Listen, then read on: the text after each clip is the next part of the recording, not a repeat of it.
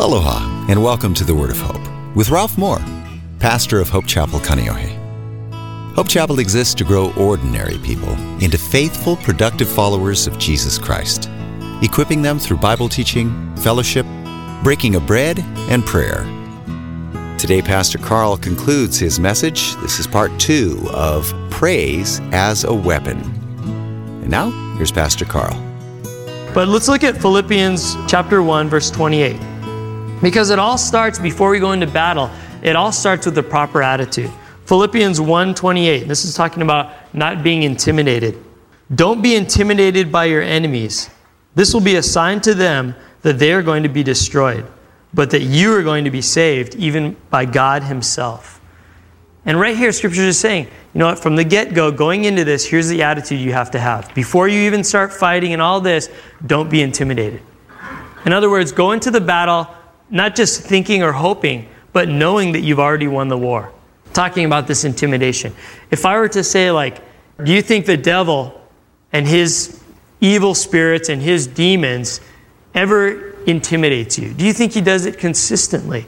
You know, I asked myself this question. I thought, no, God, I don't, I'm not easily intimidated by the enemy. And I was laying on my bed the other day praying, and I said, You know, Holy Spirit, speak to me. Tell me what it is that is intimidating thing. Can you show me some things that people are most commonly intimidated by? Because I almost am not sure about this myself. I think I'm not that intimidated. And instantly he goes, What about this? What about this? And here's some of the things that he, he gave me. I want to share them with you. That we see that the devil intimidates us in areas witnessing to friends, family, coworkers, or strangers. What about just witnessing? What about just sharing your faith in public? When's the last time you had someone that you invited brand new sitting next to you in church? When's the last time you brought someone to church that didn't know Jesus? Think about that. Intimidation. Well, I'm, I'm kind of scared. Maybe I don't know enough. Maybe I'm not smart enough. Oh, maybe they're going to laugh at me or criticize me because I have this, this faith, this crutch. Well, you know what? Jesus is our crutch. People like point the finger, oh, Christianity is a crutch. It is. I'm glad I have it because the rest of you guys have no crutches and you're falling down all the time in the world. I have a crutch and that is Jesus Christ. He's my strength. But when is the last time you brought someone new to church? When's the last time you shared Jesus? You shared your faith? What about advertising for God? But what about like the other things that putting scriptures up at work or something like that. You know, some people put screensavers or they put things by their computer or whatever. And sometimes we're embarrassed of those kind of things. Why are we embarrassed? Intimidation by the world, saying you're scared to show your faith. Well, what about if you've ever thought about doing some type of a ministry? Well, maybe I should go like serve at the church. Maybe I can go help out doing this or maybe I could go on one of those mission trips to Japan, or maybe I could start a J group, or do this, or do that. Whatever it is, you want to step up and do something big for God, but you kind of get scared that maybe I'm not strong enough yet. Maybe I'm not spiritually holy and perfect enough yet. Maybe I'm not mature. Maybe if I step out for God, the enemy's going to attack me. Well, all of those little maybes, again, intimidation in your life. And see, when, when I was asking myself, God, I don't really get intimidated easy, and he starts throwing all this at me, and I'm like, oh, yeah, I guess I do. So when Philippians is telling us, don't be intimidated, don't give in to these lies, don't give in to being this little wimpy Christian, but go in knowing that you're a winner, that you're going to be victorious in all that you say and do if you do it in my name.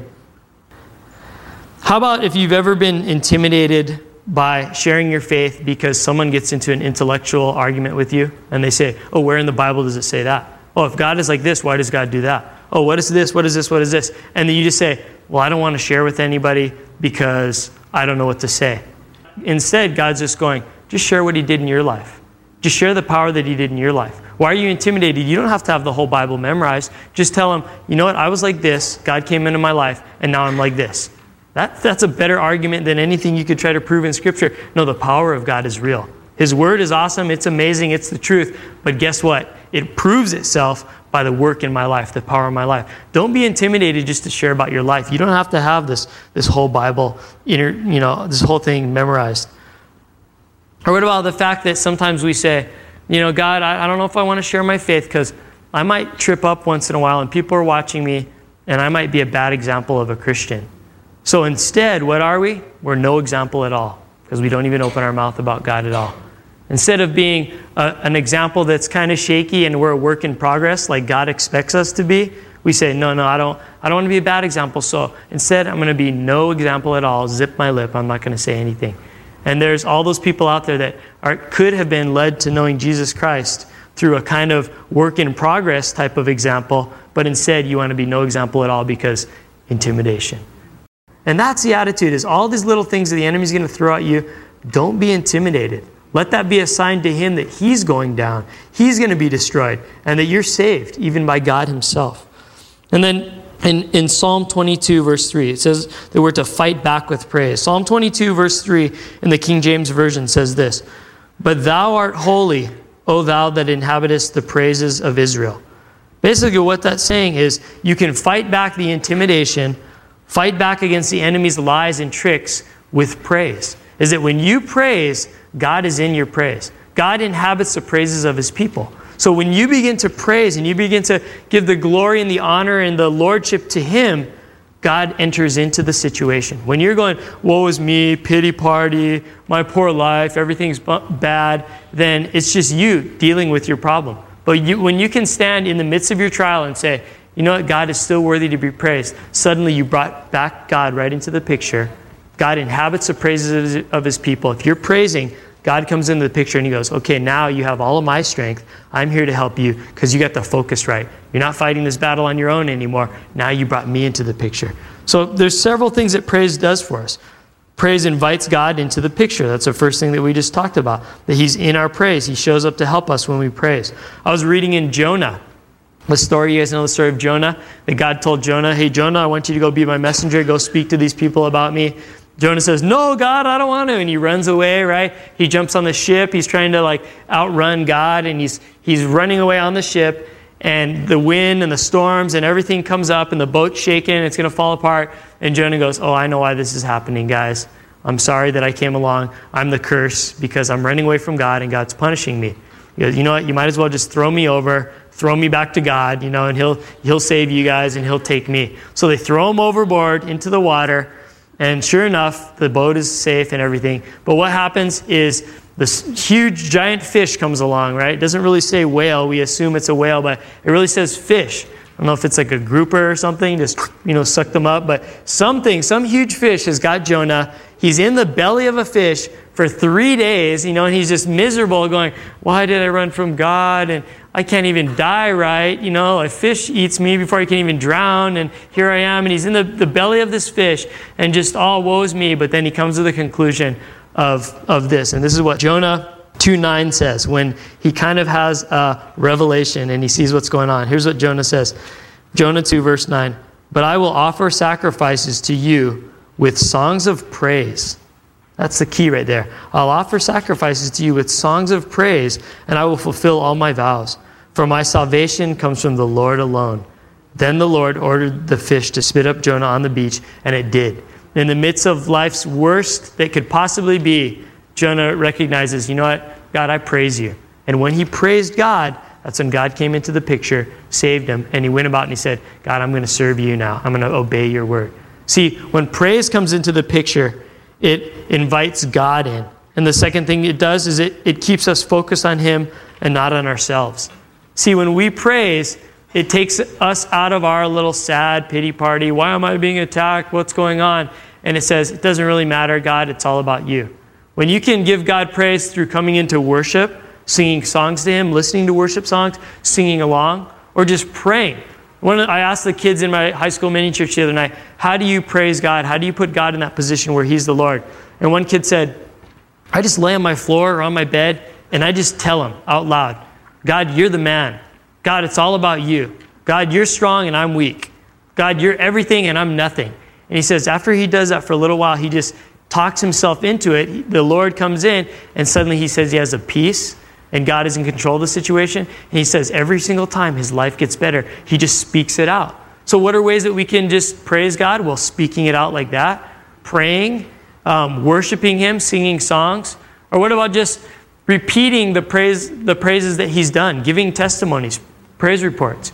You know, like people come into your work or your school or whatever and they tell you, oh, this is what I did on the weekend. I got all crazy. I did all this. And you just go, oh, this is what God did for me. Oh, I went to church, I got blessed. Oh, no, I prayed the other day. And you start praising God by sharing the praise reports that are going on in your life. And when you're doing that, it gets the focus off of you and back on Him where it should be. And also, the last thing that praise does is, is that it reminds us of the power and strength that we have available. When we begin to praise God, we start forgetting about how weak we are and we start remembering how great God is. Think of how He's pulled you through all of those times in the past. Think of the God, the God of the Bible that has done all those miraculous things. Think of the miracles that you've seen in your life, and you start to realize, wow, He's given me a Holy Spirit. I have more power than I thought I had. I actually have some weapons I can fight back against the enemy. I'm pretty strong, actually. And you start realizing that, it gets you in the right frame of mind. You know, Tom Tom's mom, Auntie Ludi, I've known her since I was like a little kid, and she always has this most unique way of answering the telephone. Any of, any of you guys know that if you've ever called Ludi Landeza on the phone, what, how does she answer the phone? Praise the Lord. Praise the Lord. That's how she answers every single time. Since I was a little kid, and I'd always call, you know, oh yeah, I'm calling. Is, is Tom Tom there to go surfing? You know, it's, praise the Lord. You know, every single time, no matter what. That's how she answers. And when I was small, I used to think, oh, that's kind of silly. You know, she's like going overboard or whatever. Why doesn't she just say hello? But you know what I've come to find as I grew up and I, I got to know her better and realize and look at her life is that she doesn't just say that, but she means it and she lives it. If you know Ludi Landeza, she lives a life of praise unto the Lord. And so when she does that all the time, she's reminding herself, hey, I serve a God that's big. I don't know what's, I don't know why you're calling. I don't know what the circumstance, but God is worthy to be praised, so praise the Lord. And she just tells you and she reminds herself. And that's, I think that's so cool because she's keeping the focus her whole life, her phone conversations, everything on God is great. Doesn't matter what else is going on, God is worthy to be praised. And if you live that and you can live, live that attitude all the time, you're going to be victorious in anything you do. To go along with this, I wanted to read you guys this quick story. And I don't know if you guys have you guys read your HCK briefings, that little thing that the church sends out? Anybody read that? There's a really cool story written by our own Pastor Aaron Suzuki. You know, and, and he's he's sharing in this story the fact that he was diagnosed with a, a melanoma a few weeks ago, skin cancer in his ear.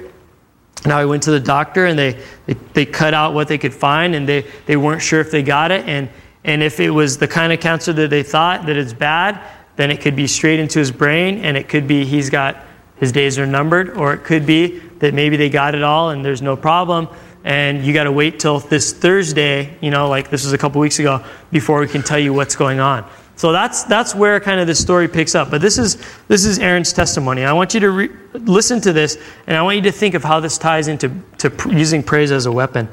It says it was Thursday morning. Thursday morning was the day of my doctor's appointment. Thursday morning was the day that my whole world could suddenly take a, a turn of a not of my choosing. That morning, I was reading in my Bible where Jesus invited us to dine with him. It went on to tell about how he wanted an intimate relationship with us. We were asked to partake in a meal, the good stuff of life. But on the other side, he also said that we will partake of his suffering. It was then that this little voice inside my head said, This is a sign. You better get ready for bad news from the doctor because that will be your cross to bear. Then another thing happened while I was in Dr. Chu's waiting room. My doctor's office is a bit unusual. She has a plethora of cartoon figurines of every shape and size in each room. As I waited to be called, I happened to look up at a rather large Tasmanian devil, the cartoon character.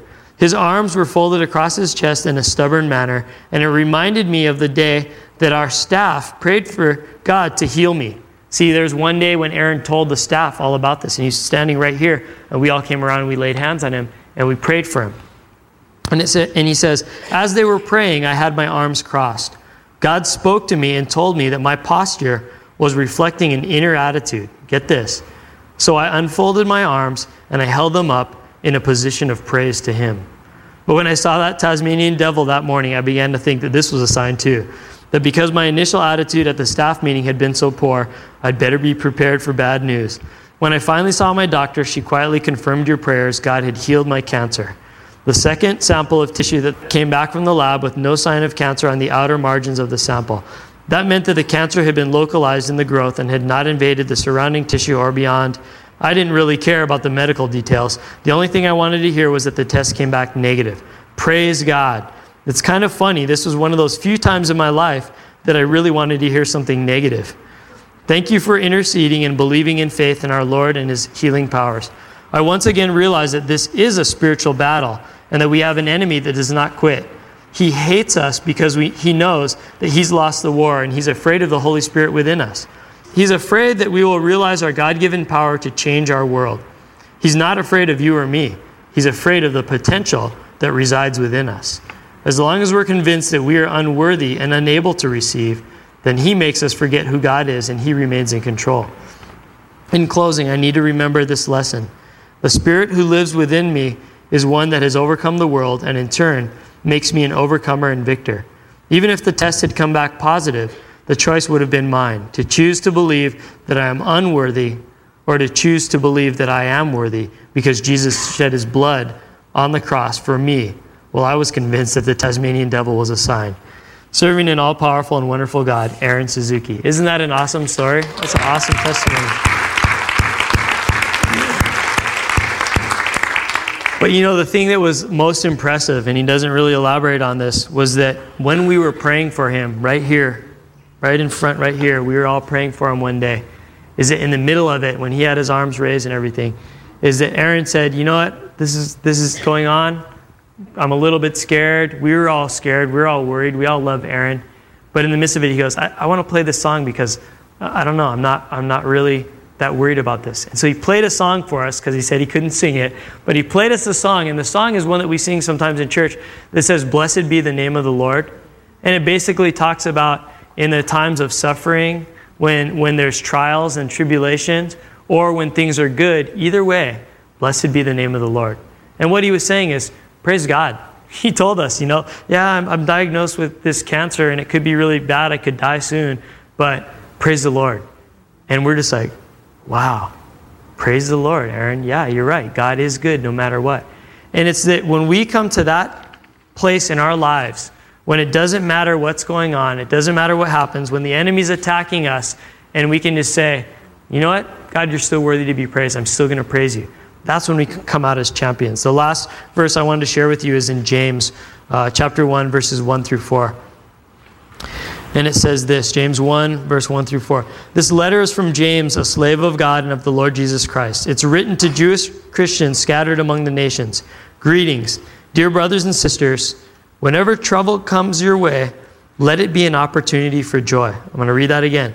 Whenever trouble comes your way, let it be an opportunity for joy. For when your faith is tested, your endurance has a chance to grow. So let it grow. For when your endurance is fully developed, You'll be strong in character and ready for anything. And this picture right here, it's from that one show, Band of Brothers. And what this is, is a bunch of guys that have been through the wars. They've been through the battles, they've been through the fights, they've been through tough times, but they're standing and they're saying, you know what? Whatever didn't kill me made me stronger. You know what? I've been there, I've learned some lessons, I've gotten beat up a little bit, but I'm standing back up and I'm strong and I'm ready for anything. It's that we would have that type of an attitude. And he's not saying that we have joy because of our trials. You know, you, Trevor's not sitting in the hospital going, wow, that was really fun. I'm glad those guys just brutally beat up my face. You know, he's not thanking God and having joy because of that. But it says, in the midst of it, well, this happened. I didn't ask for it, but God has a plan. And so, in the midst of it, I may as well rejoice because Trevor's attitude is, wow, think of how much stronger I'm going to be after I get out of this thing. Think of the testimony that I'm going to have to share with other kids who are going through tough times if I can say, I stayed strong with the Lord through this incredibly tough time. Think of what God can do in my life. Think of how much more I'll be ready and just strong enough for anything that comes my way if I can get through the trial that I'm in right now.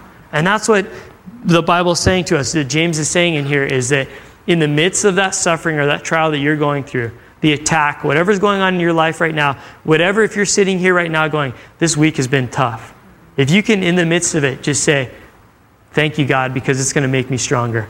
I'm going to have a cool testimony after this to say, God, you helped me get through this tough time right now, and I have something to inspire other people to do. It's that we can find that joy in the midst of it.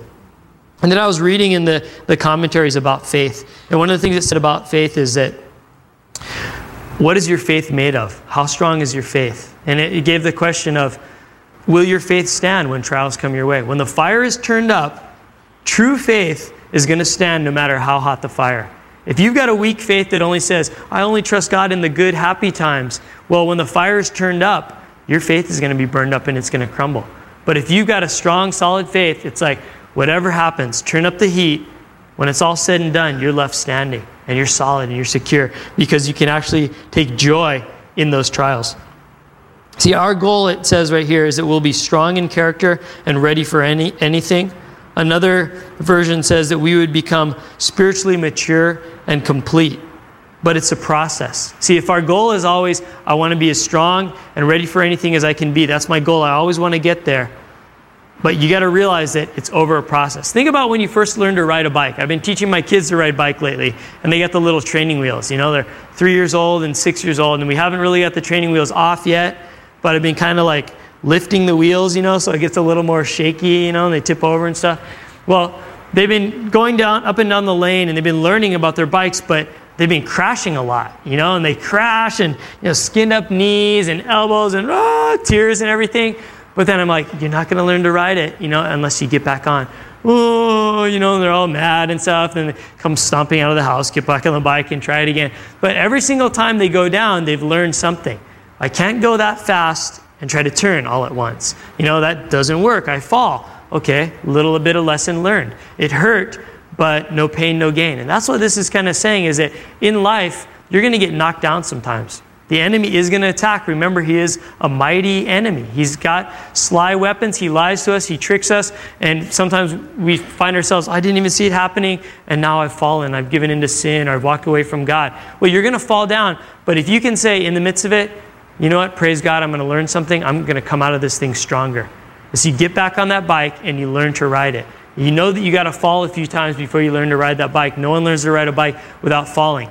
But no one learns to be strong and ready for anything or mature and spiritually complete without going through those tough times of standing firm and finding joy in the midst of our trials. And so, what, what I'm trying to say to you guys tonight is that the enemy's got strong weapons against us, but we have weapons too. And one of our weapons is to praise, is to simply rejoice and, and praise God for who He is, no matter what's happening. He's got a plan for us, and that He's going to make it all work out. All the things that the devil means for bad, He's going to work out for good. You know, I'll, I'll end it with this is that the Apostle Paul said,